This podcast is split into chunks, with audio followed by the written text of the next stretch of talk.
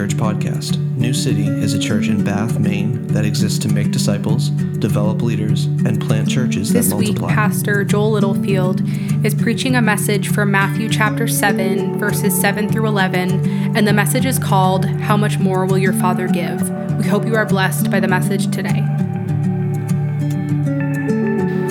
Amen. All right, church, let's pray together before we study the word together.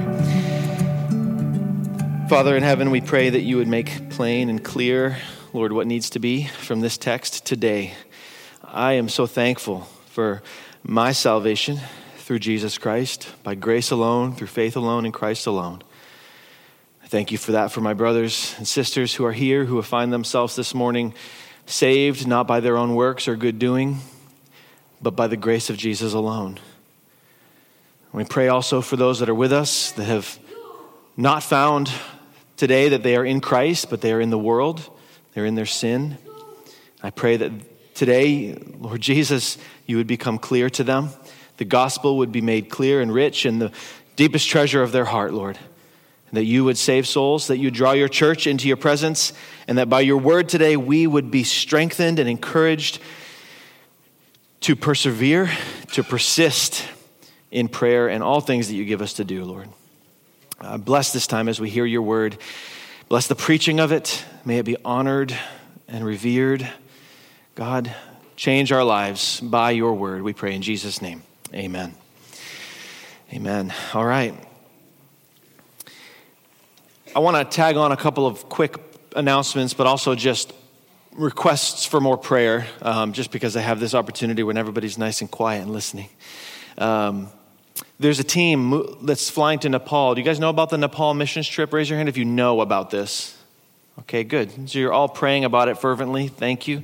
It's good. We need you to, because it's happening. And slowly but surely, things are coming into place and provision is coming. There's a few of us that are still waiting on passports because the government's, you know, really good at everything they do.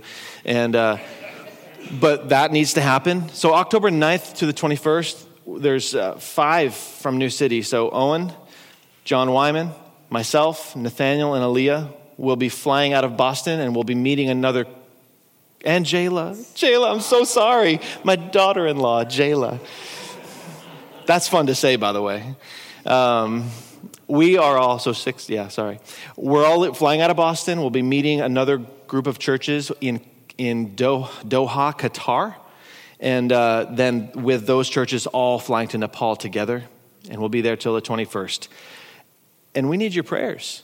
Like you, I believe that uh, when, when, when people go from a local church, that the rest of the church that isn't going should see themselves as sending. We're going because you guys are praying for us to go and you're praying for this mission and you're praying for the people that we're going to get to talk to and share the gospel with. It's also going to change our lives. Who's been on a short term mission trip before? Raise your hand. Wow. So, most of you don't know what it's like to leave the country, maybe on a missions trip. Maybe you left the country on a vacation, but it's different when you go to serve Jesus somewhere. It'll change our lives too. I've been on, on one and it was life impacting. But uh, so pray for us, please. We need your prayers. There's some final provision for some of, the, some of us that are going, some fundraising. So pray for that as well. And uh, just don't forget that. All right, church? We got you. You got our backs? Yeah, you sound like it. Man, the plane's to crash now. Gosh, you guys. We're not superstitious. no superstitions here, guys. All right, so pray for that. And also, I wanted to clarify too we have the Next Steps class for our new members. Uh, you notice from the announcements that we ask people to, to apply to the to membership now first as a first step instead of going right to the next steps class. So if now that i've got your attention if you're here if you're newer what's this process like? Do we have members here? We do have formal membership. I would encourage you to go back to the connect station today find john and let him help you find that application. It's very simple and, uh, and then as soon as we have three, four, five people in that application process, then we'll move forward and we'll schedule a class where we have, where we have lunch together. You get to hear about the vision of the church, what we're doing. You meet some of the pastors, and then we move towards the process of membership. So if that's you, if you've been coming here and you want to become a member, which there is reason to become member, because you're saying, hey, I'm covenanting with you to disciple the nations, to disciple each other, to grow in Jesus together. We're going to submit to God's word together. We're going to hold each other accountable to not sin, but to follow Jesus. That's what membership is for. And it's formalized in the sense that you are not responsible to obey leaders and elders from other churches. And I and the elders here are not responsible to teach and shepherd other church members, are we? But those that God has given us, and this is a family. So, so if that's you, please consider doing that. Make that next step and do that today. Ready for the word? No more announcements. All right, let's do this. All right, so this text is another very familiar text. As we were in last week, we talked about this, um, another very familiar, uh, taken out of context phrase, which is judge not, lest you be judged. And we, I believe we tackled that pretty thoroughly. And then we come into another section um, of a very well known text within the church, and it has to do with prayer. And like most well known texts of Scripture, there's always the, the potential for them to be pulled out of context, misunderstood, and misused. So I don't want us to forget how connected these short little sections in the Sermon on the Mount are, are really connected to each other. They're, they're so connected. Um, we are, we are, we're leaning, all of us, we're leaning together on the help of the surrounding texts in the scripture in order to understand what Jesus is saying. That's so important when you read the scriptures in general. We're going to look back a little bit into Matthew 6 to help us set up the context. If you remember, not too far back in Matthew 6, Jesus teaches us how to pray like him. You remember that? In chapter 6, we see this very famous section. It's become what is coined as the Lord's Prayer Our Father who art in heaven, see Old King James, hallowed be thy name. you guys know that version? Um, all right, I do hear snoring, and if I hear it again, I will call it out. Uh, just so you know, I, it's not often that you hear snoring from the from the pulpit, but I hear it, and and and you will be called out. And I have no shame in that. All right, so poof, somebody elbow that person. All right, so no more. All right, and then when you wake up, get some coffee, splash water in your face, and then come back and join us. It'll be awesome. All right. Uh, so Jesus teaches us to pray in that model. In this model, we learn how to pray for His will to be done. We're not learning how to pray for whatever we want and get whatever we want. We're learning how to pray for His will to be done. We heard things like, Your kingdom come. So we're praying for the kingdom of God to come into this world and into our lives so that our lives look more like what's ha- happening in heaven every day, which is the perfect will of God. There's not a rebel in heaven. No angel in heaven is pushing against the will of God, but they worship him night and day. And they do his will. That's not like here. That's why we pray, Your kingdom come, your will be done. We learned also that this prayer was corporate. It focuses on other people. It's humble. It's kingdom centered. And so at the end of that prayer, we might think, well, what about our needs? Well, I've got needs. Do I have to always pray for other people and for the kingdom to come? What about my needs? And that's a natural question to be followed up. So we have needs, and Jesus teaches us further on in Matthew 6 33, we see these words. Just after he tells us not to be anxious about our needs, he says this Seek first the kingdom of God and his righteousness, and all these things will be added to you. So he doesn't just say, don't be anxious, but he actually tells us what to do. If we want to live lives that are full of God's peace we want rest in our lives, then we put the kingdom of God absolutely first, no compromise, no excuses. We put God's kingdom first. And when it's hard to do it because we have a sinful flesh and there's other things, we work harder at doing that. We are a saved by grace people, but Paul said, I worked harder than any of them. And he was saved by grace. Christians should work hard at what Scripture is telling us to do, but we do it resting in the grace of God, resting in His grace and in His provision. So it's in the seeking of the kingdom of God and the righteousness of God first that we find the most peace and rest and can simply trust that He will provide for those needs that we know that we have. In verse 8 of chapter 6, glance back there real quick, you'll see it. It reminds us that God the Father knows what we need before we ask Him. That's a key word ask Him. He knows what we need. He's already begun teaching us about prayer. And this is a, a very important principle. He knows what we need before we ask Him, but the implication is we're still going to ask Him. We're going to ask Him. This changes our perspective on prayer from something like wishful thinking, which is not what prayer is, to hopeful expectation from a good and wise Father. Hopeful expectation from a God who is good and wise. How wise? He knows everything you need before you ask. There's nobody wiser than that, nobody with more knowledge. Yet He's good, and because He's a good Father, He desires us to ask Him to come to him, to approach him. Those are good things. So, in our text this morning, Jesus returns to the subject of prayer.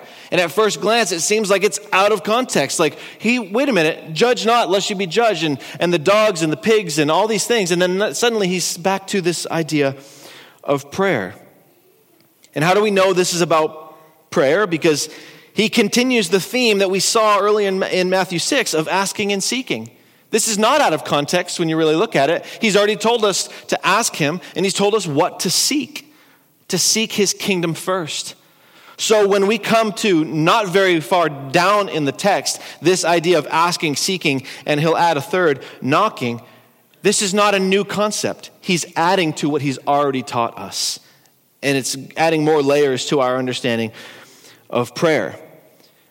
He continues the theme of asking and seeking. He adds this thir- third thing of knocking in Matthew 7, and we're going to get to that. But we can also see that it's a theme of prayer in verse 11. Look at verse 11 of Matthew 7 in our text today. We read this If you then, who are evil, know how to give good gifts to your children, how much more will your Father who is in heaven give good things to those who what? Ask him.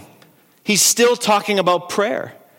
He's continuing what he's already begun teaching in Matthew 6 asking God, seeking God. This is prayer, brothers and sisters. This is what we're talking about. He's teaching us more about prayer. Are you tired of hearing teachings from Jesus on prayer, or do you think maybe we could learn a little bit more?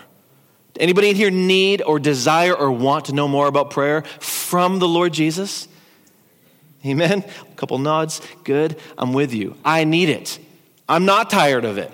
Don't get tired of it. Don't get tired of the teachings of Jesus. If he repeats things, if he comes back to a theme, if you're like, well, I've already learned that, Lord, why are you telling me? No, Jesus is so good to teach us what we need to hear, and he knows what we need before we even ask him. We can stand to hear more about prayer. Now, at first glance, like I said, it's a little peculiar that he comes back to it in the subject of, of judging and discerning ourselves.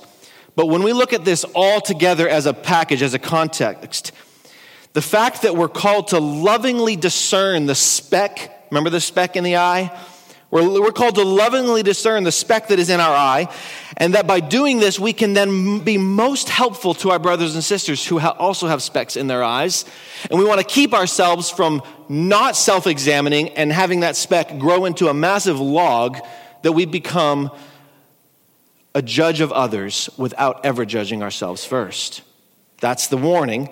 And so he's bringing it up in this context. We can be helpful to others. In this, it's, it's a great opportunity really to return to the subject of prayer, isn't it? When you're thinking about the body of Christ. Isn't that awesome? Jesus comes back to this now that we've begun thinking about how do we rightly discern ourselves and then also discern and judge others. Then he comes back to prayer.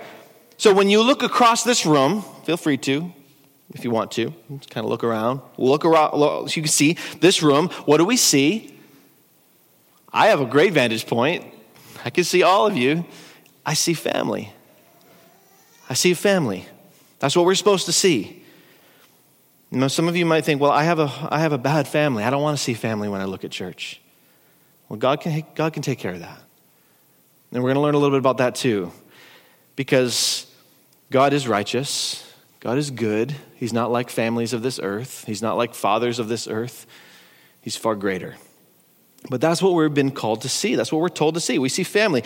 Many of us in this room have been bought and forgiven because of the blood of Jesus. His precious blood washes over us, and we are forgiven and we are free. Made one, all of us, each of us, made one, one family through Jesus Christ. Even through all of our differences and how in our sinful nature we want to look at others and say, well, they're not like me. I don't want to be their friend. They don't, they don't think like me. I don't want to be. That Jesus' blood takes care of all of that. And it really should wash all of that away. So we don't, we don't look at anybody in the body of Christ and say, I don't want to be their friend. I don't want to be, because think about Jesus as our friend and think about what we've done against him.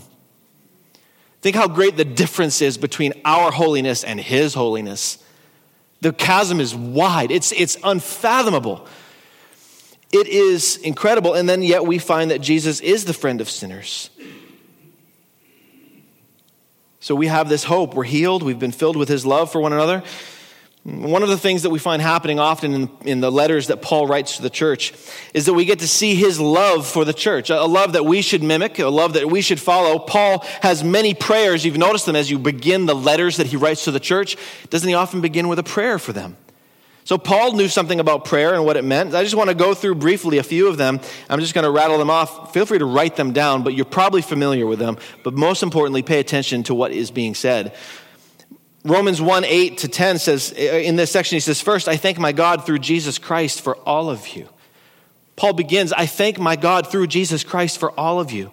1 Corinthians 1 4, I give thanks to my God always for you because of the grace of God that was given you in Christ Jesus. Paul is so thankful for the people in those churches and he's praying for them. Ephesians 1:16 I do not cease to give thanks for you remembering you in my prayers. A ceaseless prayer that Paul has for brothers and sisters in the local churches.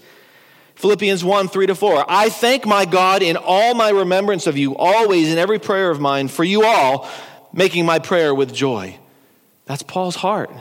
For the church, for people like us. And the heart that we're supposed to mimic, it's the heart of Christ. Paul mimicked his heart. We have an example in Paul. We have an example in the words of Jesus and the words of Paul. For Colossians 1 3, we always thank God, the Father of our Lord Jesus Christ, when we pray for you. My ancestors with a clear conscience, as I remember you constantly in my prayers night and day. So, not just the church, but individuals, even Timothy as he writes to him. And then finally, Philemon, I thank my God always when I remember you in my prayers. How do we know God, or excuse me, how do we know Paul cared for God's people? How do we know God gave Paul a heart of a shepherd, a heart of a, of a, a loving friend and faithful servant of Jesus? How do we know that? How do we know that the churches that he planted had his affection, had his heart? And for those Christians that were in those local churches, one way is by his fervent prayer for them. And that's something that Jesus is teaching us about in Matthew 7 fervent, persistent, unceasing prayer. That's the topic at hand. Paul did it, he shows it. We see that as an example.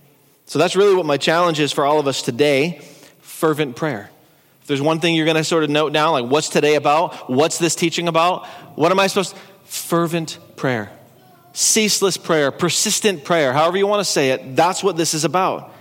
Prayer that does not relent. Prayer that trusts in God the Father and knows his good heart for his children. That kind of prayer. So let's look at the text. Let's go to the text and see what it says. Matthew 7, beginning in verse 7, he says, Ask and it will be given to you. Seek and you will find. Knock and it will be opened to you. What's the text telling us? In this teaching from Jesus, we're seeing not three different kinds of prayer, we're seeing three levels of intensity in prayer. Not three different kinds of prayer. There's not the ask kind of prayer, the knock kind of prayer, and the seek kind of prayer. You could say, well, I, I do it differently. That's fine. That's not what Jesus is saying based on the context. He's not giving us three different ways to pray. He's giving us three intensities of a person who prays beginning with asking, then seeking, and then knocking. And then with those, he gives us a promise. So the procession is this ask, seek, knock. Growing in fervency, growing in intensity as we pray. And then you'll notice that in the text, with every action is a promised result. Just look a little bit further down in the text. You'll notice that with every action is a promised result. Those who ask will receive, those who seek will find, and the door will be opened to those who knock. Interesting how he affirms this twice. In verse 7, he says it to his disciples, where we see the word you, you, you. Judge, excuse me, verse 7 ask and it will be given to you, seek and you will find, knock and it will be open to you. Then he reiterates it in verse 8 for everyone, everyone who asks receives, and the one who seeks finds, and the one who knocks it will be open. He says it again, but he expands it. He goes out from the disciples that he's speaking to and that he goes out to everyone. Everyone who asks, seeks, and knocks in the manner in which Christ is teaching us to do it will receive the blessing that Jesus is referring to. It's an amazing promise. So, what does he mean by everyone? Well, it doesn't matter what church or what nationality that you belong to, it doesn't matter your background. That's a beautiful picture of the gospel that all who come to him, all who come to God through faith in Jesus Christ, are received as his children and all have those incredible blessings. All who come to Jesus in sincere faith, claiming no righteousness of their own, not coming to you to, to God with your accolades and your merits and your background, because none of that actually matters to His saving grace. He saves us by His grace. What we must do is come to Him pleading Christ's blood as sufficient to save us, Christ's blood as sufficient to bring us to the Father. And when we do that through Jesus, we do get the Father. We go to the Father, we have Him, and we come to be His adopted sons and daughters with all the privileges and rights of a natural born child. Who is the only begotten Son of the Father? Jesus Christ. That means that when we become sons and daughters of God through faith in Jesus, we get the inheritance of Christ. Don't forget that. We get what is rightfully His. Why? Because we are adopted into the family. And we have the Father of Jesus Christ is our Father. This is confusing often to somebody who may have never been to church or is not familiar with Christianity. We're talking about a very uh, complex teaching the Trinity, the triune nature of God, Father, Son, and Spirit. So I just want you to know that none of us really understand it either. So if you're here and you're like, well, well, I don't get it. I thought there was only one God. That is true. There is one God manifest in three distinct persons Father, Son, and Holy Spirit. And it is absolutely essential to the Christian faith that we believe what the Bible teaches about the triune nature of God. It is the Father who sent the Son as a sacrificial offering for sins. The Father lovingly looked at the world and gave His Son as an offering, as a sacrifice, to substitute Himself in the place of sinners like you and me. So, one thing you really, all you need to know is this question Am I a, am I a sinner? Am I a sinner? Have I broken God's law? Have I failed to keep perfect righteousness? Do I deserve heaven? And nobody does. Thankfully, the Father sent His Son. And the Holy Spirit was sent by the Father and the Son. After the ascension of Jesus, Jesus promised, I will send you the Holy Spirit as a helper. That's how we walk through this life, equipped with power, with strength to do what Jesus is telling us to do. I wanted to say that just in case you're here and you're thinking, I, I don't know anything about these eh, father son thing. What's with that? It is a clear teaching of Scripture. It is something that is a necessary thing to believe as a Christian. But it doesn't matter who you are, where you've come from. That's the point. Jesus says, everyone who comes and asks, seeks, and knocks, according to the will of Christ, will receive, will find, and the door will be opened. This is why verse 9 is even there. Look at verse 9. Which one of you, if his son asks him for bread, will give him a stone? Or if he asks for a fish, will give him a serpent. So, this is interesting. Jesus uses an earthly analogy to help us understand a heavenly principle, a Christian principle. He's helping us here. So, this is not only about praying with fervency and with relentless trust. The text is helping us with the doubt that follows so many of us, even into this room. The deep doubts that follow us. Does God really love me? Enough to even listen to me? Is he there? What is his love like? What kind of father is this God the Father that Jesus is telling me about? Does God really care for me? Does God really want good things for me? Because if I look at my life and everything that has happened, or if you do, you might look and say, Well, I'm not sure I'm convinced that God is such a good, a good God. And so this is why this text is here. He gives us a comparison to use. Which one of you, if his son asks for bread, will give him a stone, and if he asks for fish, will give him a serpent? So the scenario is the human institution of parent and child, which some of us can understand firsthand. Well, most of us can understand firsthand, even being a child. And then if you're a parent today, you can understand, and even those who don't have children or never have, you can understand a little bit about what this is saying. More specifically, he's talking about father and son, an earthly father and an earthly son. So picture this Jesus looks out at the crowd and asks them to imagine a fairly common scene in every home a child asking for food. Does this ever happen in your home? A child asking for food. How often does it happen in your home, parents? All day. All day, every hour, maybe every minute. It happens. Isn't this great of the Lord Jesus to give us a scenario that is so commonly understood? Think about a child who's asking for food, and we can immediately know that picture. Some of it's a good picture, some of it's not, you know. But there's something endearing about it, something incredibly sweet about it in a good scenario, in a good light, right? Especially when the child gets the food that he asks for. Again, Jesus is using a principle to help us understand a truth. He's not saying that there aren't bad scenarios in the world where there's bad fathers and children who don't get fed. Or that's not what he's saying.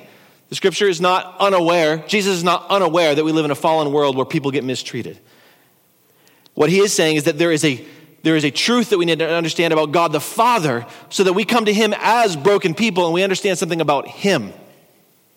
He'll help us figure out all the brokenness in the world and he'll help you work through the heartache and the issues in your life and that you see around you. He'll help you with that.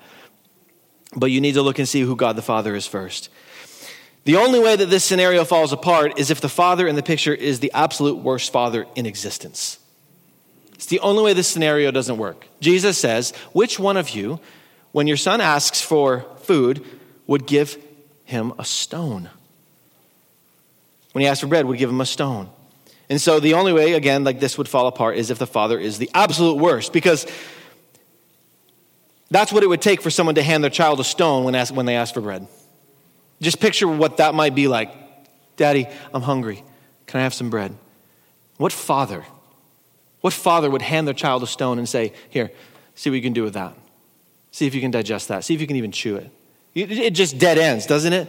What a horrible scenario. That's the picture he is trying to, he's trying to help us understand something. We're going to get to that. But that's the scenario. It's, an, it's, it's unlike the analogy of the log in someone's eye in that this is not funny at all. Jesus just used kind of a funny scenario. Picture, picture somebody with a, a log coming out of their eye trying to get a speck out of somebody else. That's a little funny. This is not funny. And we, we know that. We can all relate to at least that. This is not funny for a child to go hungry because he asked his father, and his father gave him a stone instead of bread. Jesus is telling us something about his father and our father. Church, pay attention to this. Listen to this.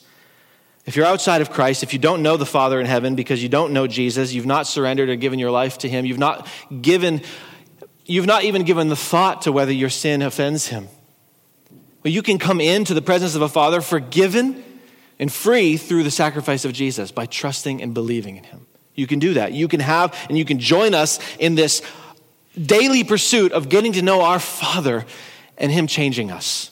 Amen, church? That's what we want. We want more people in the kingdom, more people part of that family. It needs to, it needs to happen. This is what we want, and that's why we're here. But He's telling us something about His Father and our Father. What earthly dad would do this? Our hearts revolt at the, thought, at the thought of a scene of such hatred where something like that would happen.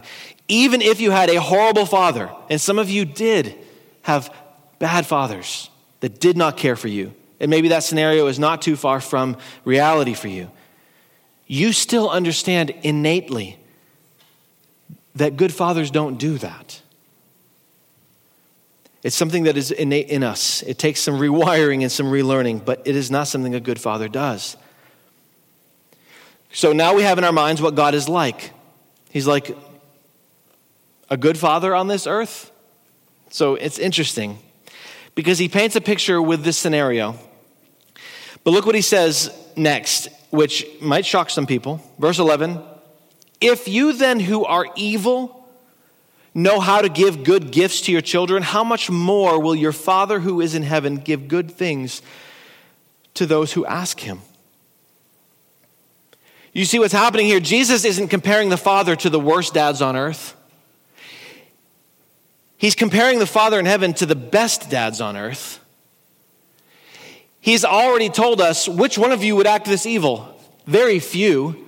So even the fathers who give bread to their children when they ask it, in comparison to God the Father, what word does Jesus use? You being evil. If you, being evil, still know that you give bread to your child who asks, and this is the word, how much more? How much more? Your Father who is in heaven. And that's the whole point of this. Comparatively, the best father on earth is evil compared to the holiness of God. And that is the truth of Scripture that our fallen nature, in our fall, we are, we are evil. We are innately not good people, or we're not innately good people, we're innately bad people. We're innately people who rebel against good things, rebel against the holiness of God and the will of God and the commands of God. That's the innate part of us. And so, what Jesus is really uh, reiterating here is the depravity of man. And that even in that fallen state, even an unsaved, fallen, depraved father can be a good dad. How much more then could a perfect, heavenly, holy father be for those who come to him and ask him? The point is to convince the one who asks that the father's ear is lowered to you with love and he will give to you. That's the point. The father's heart is that which he will decline himself and open his ear to you and listen to you. How much more your heavenly Father will do this? The other things that we understand from this scenario by thinking about the home and the Father and the Son is in prayer, you're not twisting God's arm. That's not what prayer is for, to get Him to do something. You're not bribing Him, and you're really not even begging. Because if the scenario is a father in this, on this earth and a son on this earth who says, Can I have some bread? And the father says, Here, here's some bread. They're not going to give you a, a stone. How much more so then do we treat our Father in heaven that way when we go to Him? We're not twisting Him, we're not convincing Him. You guys know that when you pray, you're not adding to the knowledge of God. I, I do find that comical. It happens in a lot of prayer meetings where sometimes people are informing God of things I just want to, I want to free you of that. God knows everything. You can actually learn to pray where you're using the words coming out of your mouth in a way that is so intentionally to God the Father in praise of who He is. Our prayers are not to inform Him, He doesn't need to know anything from us. He desires that we come to Him by faith, that we ask, that we seek, and that we knock. You guys, you know what I'm talking about. Oh, Lord, you know Aunt Sue. You know, she's lives in Tennessee. And uh, at three o'clock this morning, she, you know, and it's not for God's benefit. Like, he knew before it even happened. So I'm saying this as a, as a discipleship tool for you guys. Learn to pray. If, if all those words could be used not to inform God, but to worship God, you will become a better prayer and it'll be, you'll be far more equipped in your prayers to worship God and serve God with your words. Does that make sense? So you're not twisting his arm. He's not like other gods who have no fatherly love in them. So if you've experienced other gods, other religions, there's nobody like God the Father. These other religions demand your life with nothing in return. It's all about giving and working and expending and dying and then getting nothing. You've just expent yourself and you get nothing. They take from you. There's no giving, loving, fatherly heart in any other God. It's all about what that God receives, not to the blessing and good of his servants, but just to take and to extract and to leave you in this world with absolutely nothing, and that you die and go to hell eternally, forever, And that's every other God's agenda, not, the God, not God the Father. In, in Christ and through Christ, we get the Father of Christ. And He loves us with a love that nothing can separate us from.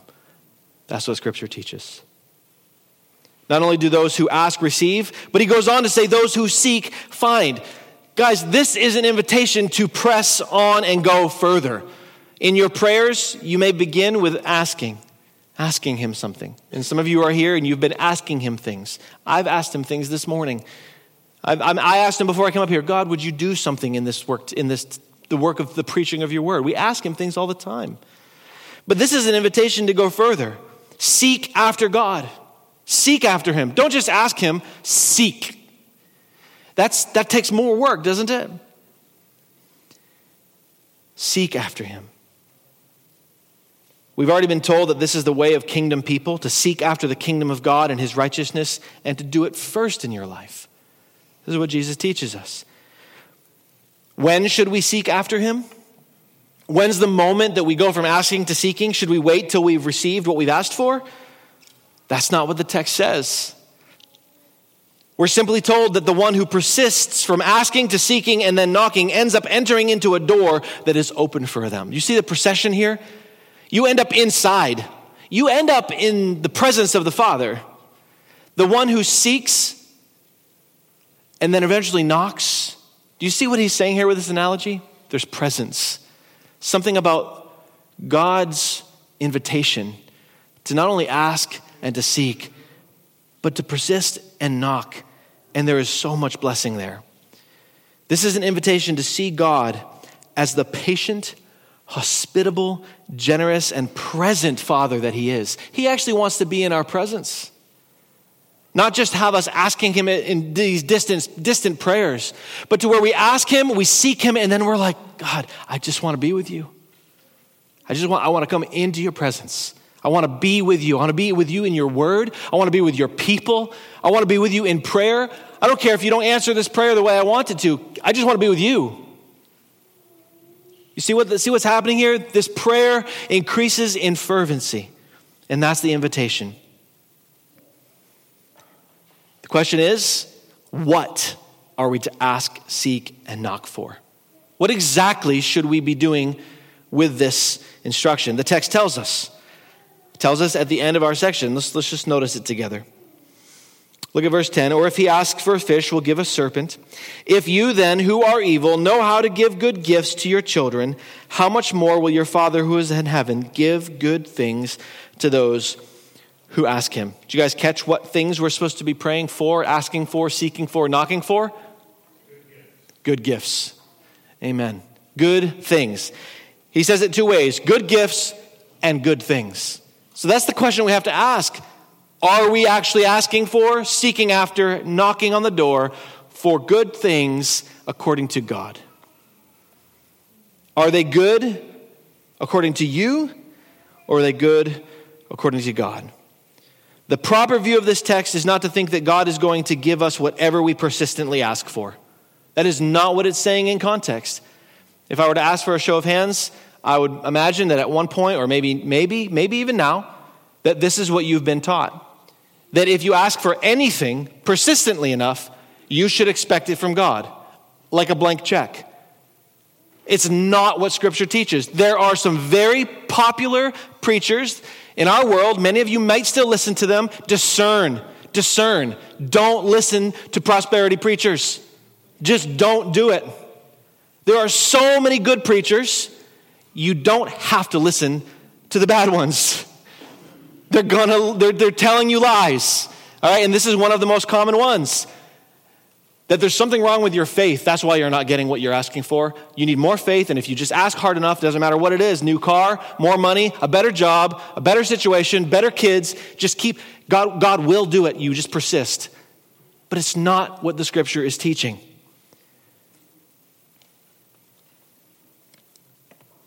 It's not about whatever we persistently ask for, we will get it, but that our Father is good. What if that's what this whole text is about? That our Father is good. How much more our Father than an earthly Father? How much more? It's about God. It's about Him. And He will only give us what is truly good for us. And we're talking about His children. I want to add a little side note because this is so important. It's a side note, but it's relevant. Parents, listen to me. This is a principle. This is one of those principles that we can get. It's not the main point of the text, but it is a point from the scriptures that we can learn to be better parents in. Do you know where I'm going with this? Maybe you do. If you're giving in to persistence from your children, but you're not discerning what is good for them according to scripture, logic, and common sense, then you're not loving them in those moments. It's not loving to just give in to persistence. How many of our children are very good at persisting for things that aren't actually good for them. You're not enough of you raising your hands. Like, you know that this is true. How many of you were that child? As a child, you persisted for everything that you know wouldn't have been good for you. It wasn't until God interrupted your life and began to teach you what is actually good for your soul. Parents, don't just think about your children's bodies, think about their souls. What is good for their soul? They can persist all they want. It's not loving to allow them to have those things just because they're persistent. Teens, those of you can really understand the, the principles of this, younger children, if you're here, don't persist for worldly things. Stop it. Let that check, check your heart as you're approaching your parents and you're thinking about things that you're going to ask them. Now, a loving parent will still give an ice cream sundae that's bad for their body and it'll kill them. I mean, that, that where there's freedom, there's freedom in Christ. There really is, right? There are good, there are good things to enjoy, are there not? I would say that more, more for myself. That's uh, really.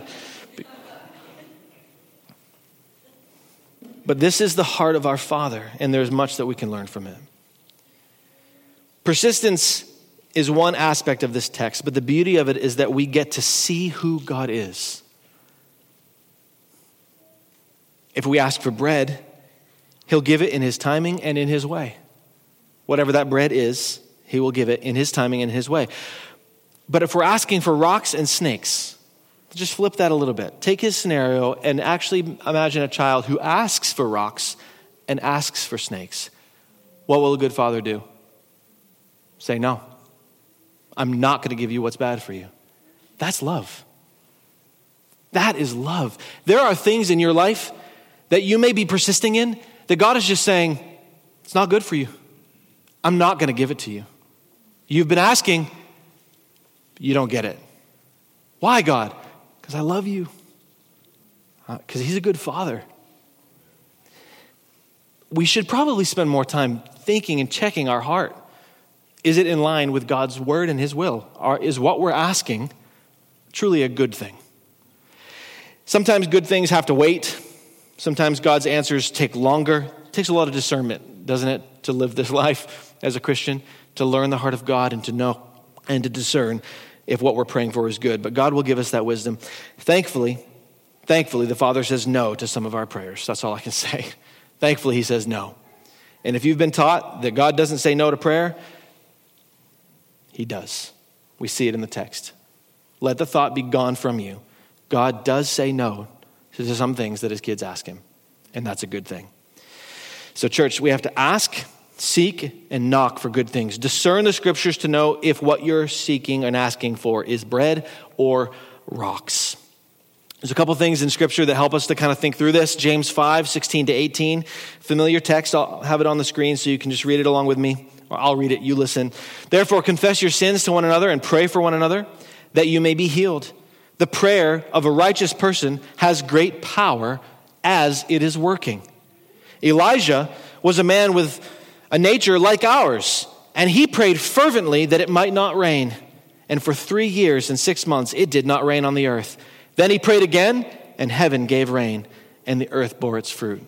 Here we have a biblical scriptural example of a man like us, with a nature like ours, sinful, who prayed and God did something powerful. What's the point of what's being said here? Great power as it is working. That's the point.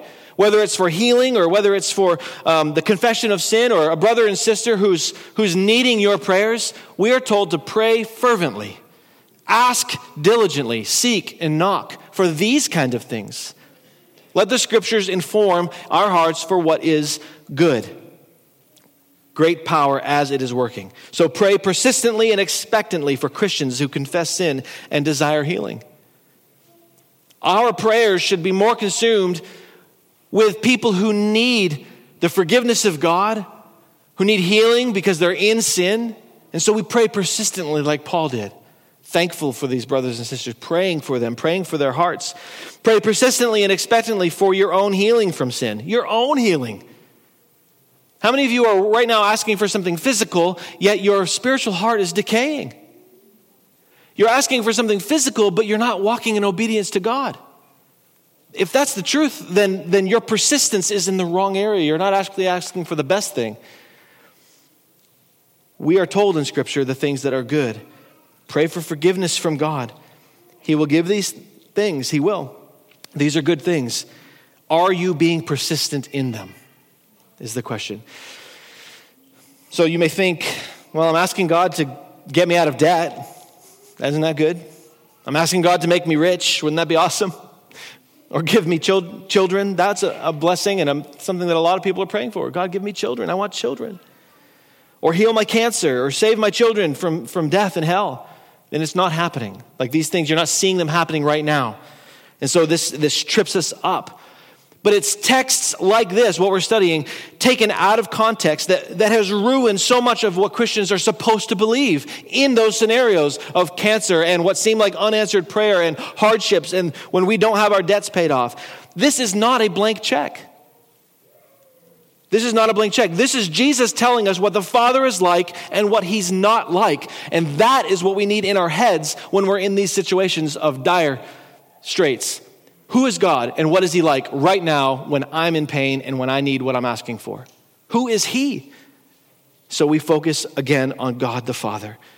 Go to Him, brothers and sisters. Keep going to Him persistently.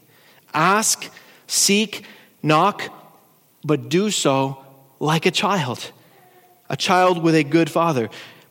Don't miss this significance of the one who knocks. Notice what happens. It's, it's unique. The asking is given, there's a, there's a receiving.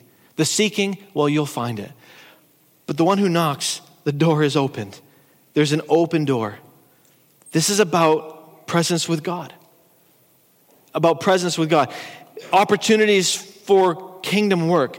God opening to you his very heart for you and desiring you in his presence while you live your life wanting you in His presence. Do not expect that God will bless your requests when you ask for worldly things, yet do not desire to simply be in His presence. Think about that, church. Our focus needs to be on the Father, not on what we want. He's the giver. So we persist. Ask, seek, knock on the doors of God's heart, and, and what do we get? What do we get? We get a father who says, Come to me. I want to talk with you. I want you to talk to me. Come to me. Always pray. Don't lose heart. Turn with me over to Luke 18, and this is where we'll end. I want to end with this final parable that Jesus gives that really helps us to see this very scenario being played out in a parable that he gives. Luke 18, verses 1 through 8. You'll be familiar with it, I'm sure. Maybe says this He told them a parable to the effect that they ought always to pray and not lose heart. He said, In a certain city there was a judge who neither feared God nor respected man. There was a widow in that city who kept coming to him and saying, Give me justice against my adversary. For a while he refused, but afterward he said to himself, Though I neither fear God nor respect man, yet because this widow keeps bothering me, I will give her justice so that she will not beat me down by her continual coming. And the Lord said, Hear what the unrighteous judge says. And will not God give justice to his elect who cry to him day and night? Will he delay long over them? I tell you, he will give justice to them speedily. Nevertheless, when the Son of Man comes, will he find faith on the earth? Doesn't that just paint a good scenario of that happening? It's a similar picture, similar to Matthew 7. Jesus uses this story to impress upon us who the Father is by comparing himself to an unjust judge who grows weary by the widows continuing to come to him. What's the comparison for? Think about this. What's this comparison for? He's not an unjust judge. God is not an unjust judge. Yet this unjust, wicked man was moved by persistence. How much more should we be persistent in prayer, knowing who our Father is? Church, don't give up. Don't relent. Keep asking, seeking, knocking. Think about what you're asking, seeking, knocking for. Make sure your heart is in tune to the Father, what He is like, who He is, and who He has always been in those moments, no matter how long it takes for your answer to come or for the thing to come that you've been praying for. Keep praying, keep persistent. And so we end the, with these words, Matthew 7:10, how much more will your Father who is in heaven give good things to those who ask him? How much more, brothers and sisters? He's not an unjust judge, and he is not a wicked father. Yet even those in their depravity respond to persistence. How much more? Amen? Be encouraged, church. All right, let me pray. Father, thank you for the encouragement in your word today. My heart's encouraged for the many things that I pray about. Lord, may my brothers and sisters here be encouraged too. Lord, lovingly put your finger on those things in people's lives right now that are out of place, things that, that we've been persistent about that are truly not good things.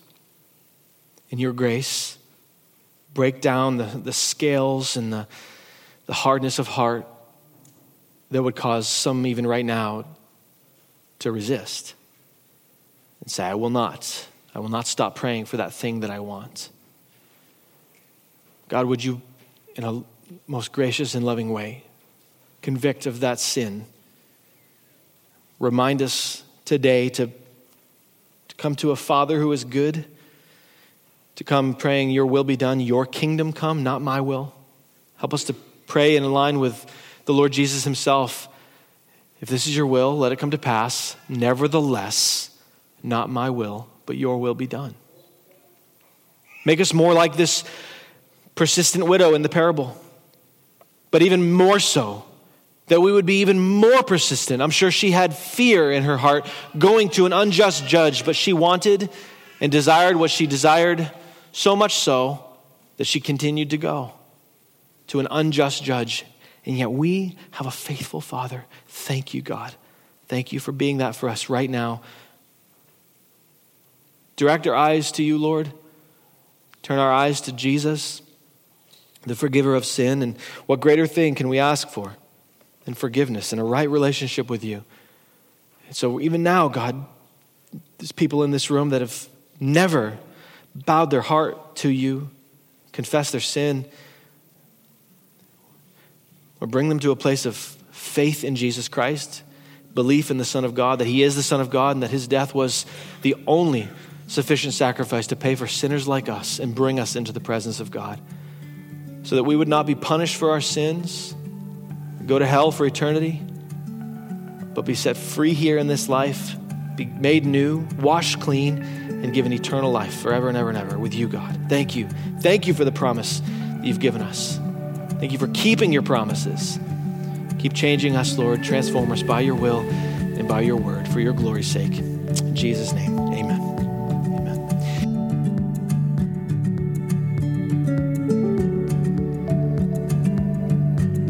Thanks for listening to today's episode of the New City Church podcast. For more content from New City Church, check us out on any of the major podcasting platforms or if you want to find our gathering times, location, or any other information about New City, check out our website at www.bathnewcity.church.